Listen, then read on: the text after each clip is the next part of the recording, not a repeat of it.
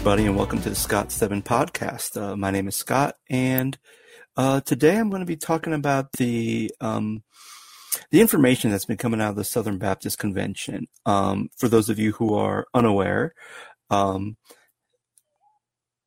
just probably about a week ago, um, there was some information that came out. There are two newspapers. I'm, I believe they were let's see, the Houston Chronicle and the San Antonio Express News uh, ended up publishing a report that there were, um, since 1998, there were 700 victims um, of basically sexual misconduct or sexual crimes.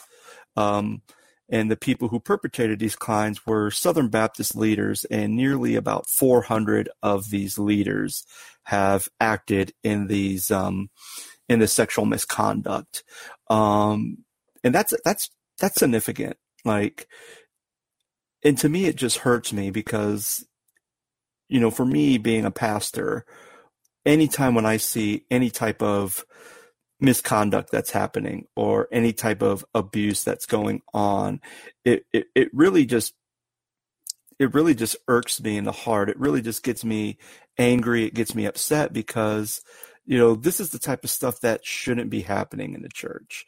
Um, you know, this is the stuff that if it is happening in the church, it should been, it should have been done by, you know, either people outside the church or even just maybe someone who was in the church who, you know, in my opinion, may not have had their heart entirely set on the Lord, um, and has kind of gone astray to act in this um, inappropriate behavior. But um,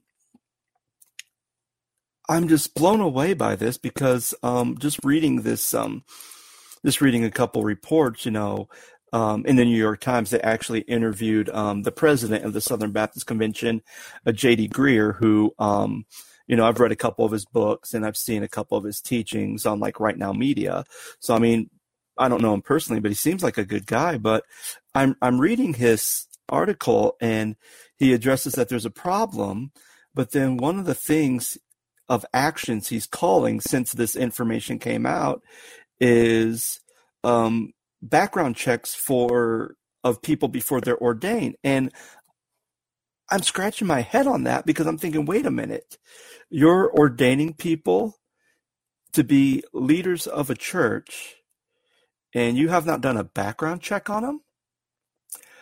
Where I know when I went and got ordained, I had to get a background check, and I still do get background checks. Like almost every year, I get a background check um, just to make sure that everything is up to date, everything's kosher, that you know I'm not you know, there's not any like issues or crimes that I've committed that I'm kind of hiding from my congregation, that everything's kind of transparent. And, and even in cases where people did have a criminal record the ordination process, then there's an extra step of just talking about it, what happened, kind of understanding. And basically, really, there's a bunch of procedures in place that if somebody who has been convicted of a crime, and I'm just saying crime broadly, I'm sure if there's specific um, things like sexual, being a sexual offender, you're probably not going to be ordained.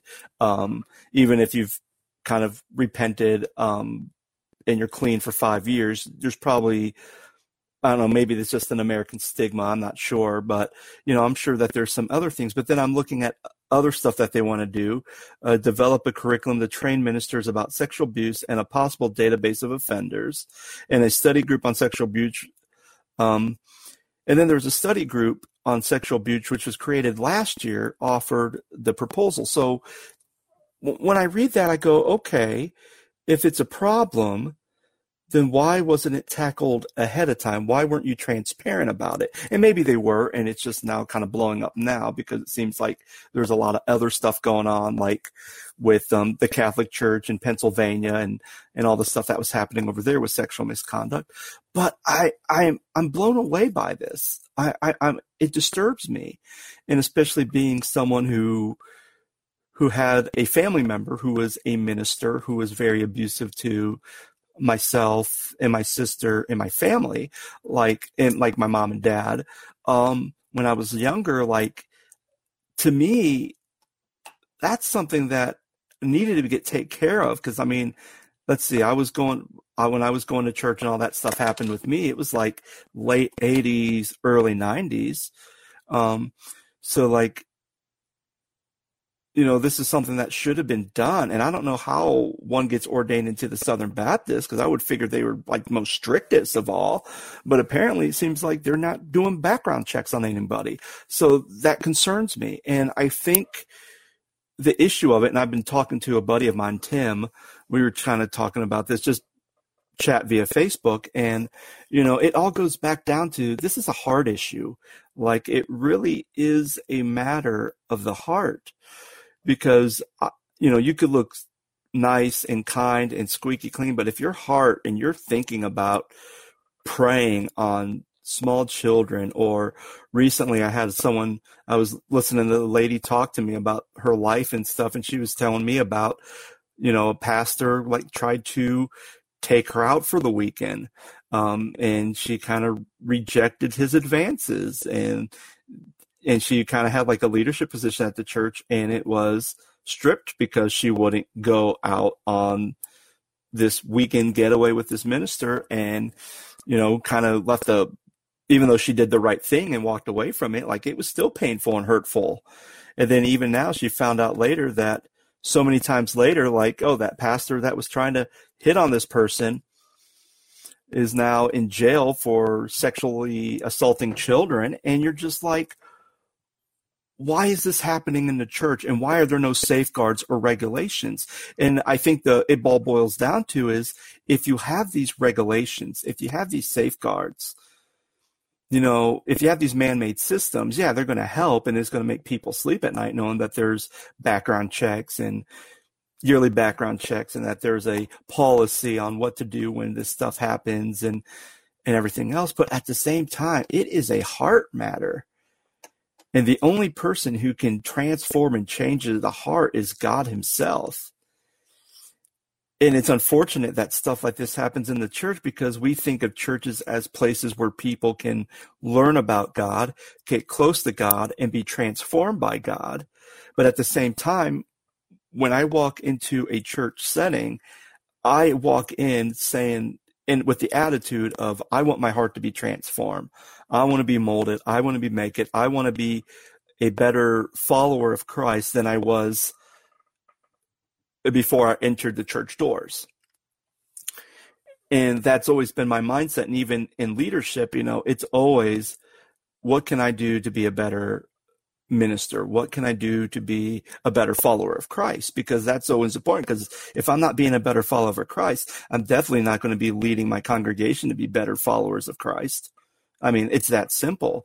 Um, so it's disheartening. And, you know, I think, and the other thing that's disheartening is, you know, I always hear a lot of comments, and I've heard it in my church, the churches I've been pastor at, the churches I've been participants at, where anytime when something like this happens, you know, it's like, well, you know, well, we're not Catholic or we're not Southern Baptist, so it's okay.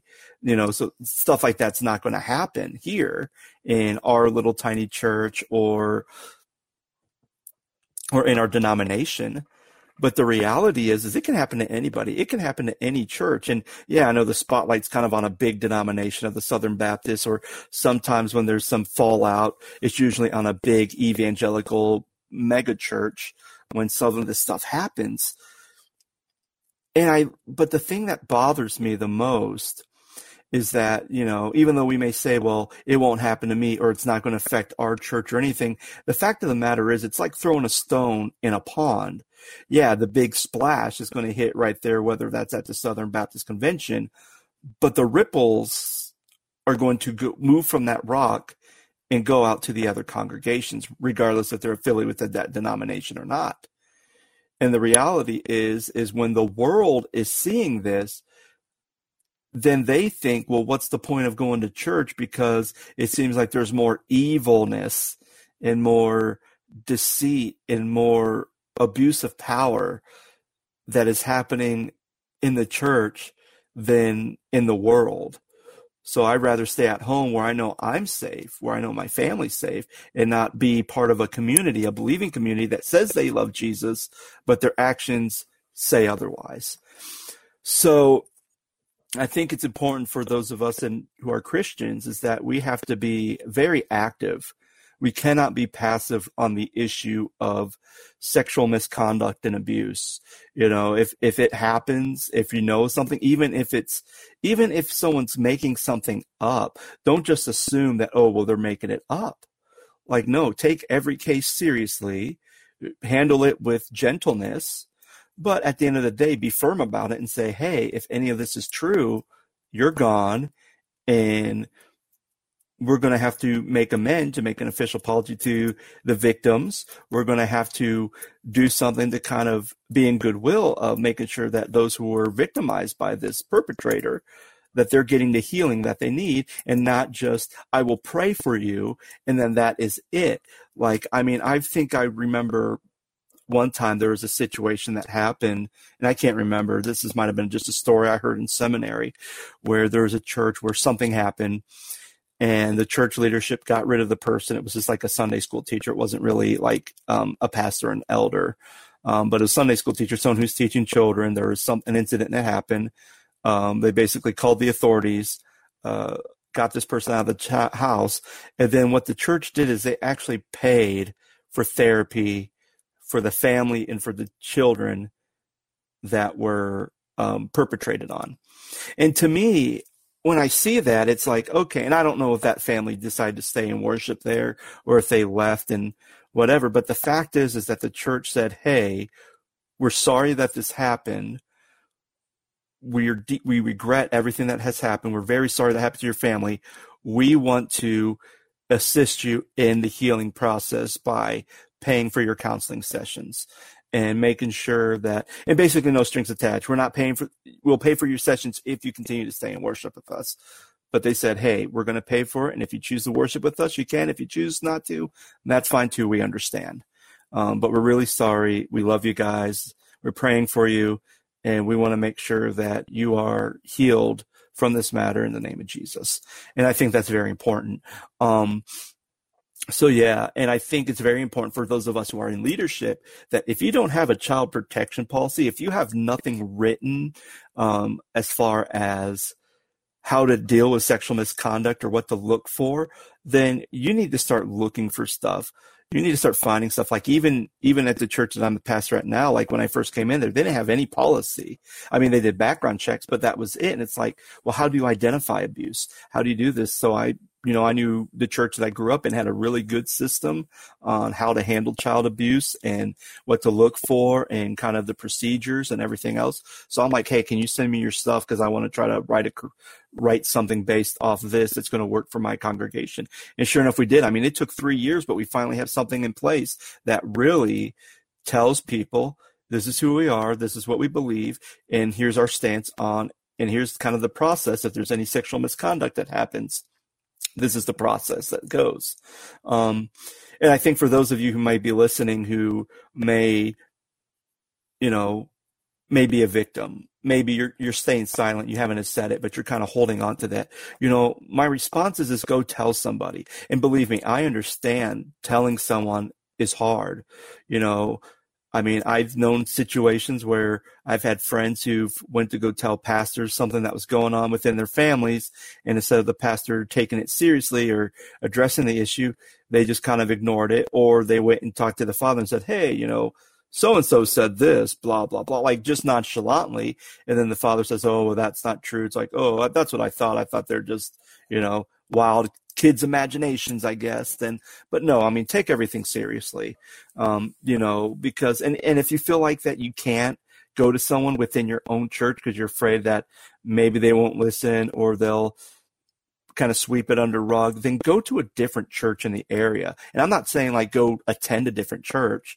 Um, if you need to, then do it. But go to another person, to another pastor in the area and say, hey, here's what's going on.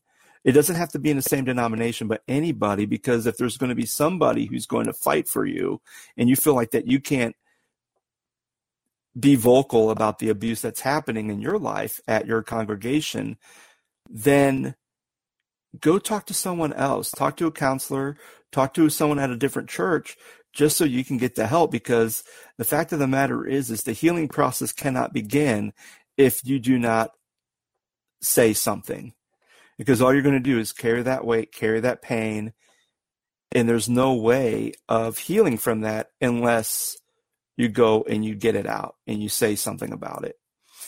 And again you know and for me you know i'm kind of on this weird continuum personally because you know in my life, I have seen where church leadership and things that have happened in the church has caused a lot of pain that caused my family to leave the church for uh, uh, for about almost five to six years. We left the church and we didn't go to church because you know my dad said churches, but, but people who go to churches are a bunch of hypocrites, and there was just a lot of pain in that situation. But then I've also but then when we started going back to churches, I started seeing the healing side and what a true church can be and the healing power of Jesus Christ and what that can mean. And I think a lot of times is, yeah, even though when something bad happens in the church, it's almost like a someone just stabbed you in the stomach and you're just bleeding. You can't stop the bleeding. But I also see on the other side that the healing aspect of the church and being in community, true church community that are helping people, that are loving people, uh, that are not judging people, and especially helping them through the therapeutic process, that great things can happen. Wonderful things can happen. And I think it's something that, you know, when I've seen in my experiences, you know, there's always the good always outweighs the evil in the church. And yeah, churches are prone to sin just like I'm prone to sin. Um, but we have to be proactive. And again, you know, sin is always a heart issue. And, you know, we always have to address the heart. And if people are not being transformed by the Spirit and they're in leadership, then, you know, we have to do something to make sure that people are always, when they go in the church, they're excited to worship the Lord and they're excited that Jesus is going to come and empower them in unfathomable ways. So that's just kind of my rant on everything that's going with the SBC. Um, again, if you feel like that you have been abused or misconduct, please go find help, uh, seek counsel, but don't hold that on. Let it all out. Um, so that is it for me. And again, if you have any questions about how to address any type of sexual misconduct or even need information on how to spot stuff, maybe you're listening, you go, I don't think our church has something. And if you feel like your church doesn't have anything on how to handle sexual misconduct, you know, bring it to your board of elders, bring it to your pastor, and make sure you have something in place, uh, because it's gonna it's gonna do wonders for your church when you can address issues like that uh, right out of the gate. All right, and then one last thing is my uh, contest is still going on. Again, look at my Pinterest page. Um, it was in my last it was in my last episode, my Pinterest page. Uh, look at all the Criterion movies I have seen. Let me know which one I should see that's part of the Criterion collection. And if I pick your movie, you will get a free Criterion DVD of your choice. So, uh, yeah, so definitely uh, check that contest out. And I hope you guys are having a wonderful rest of the week. And I'll talk to you soon. Bye.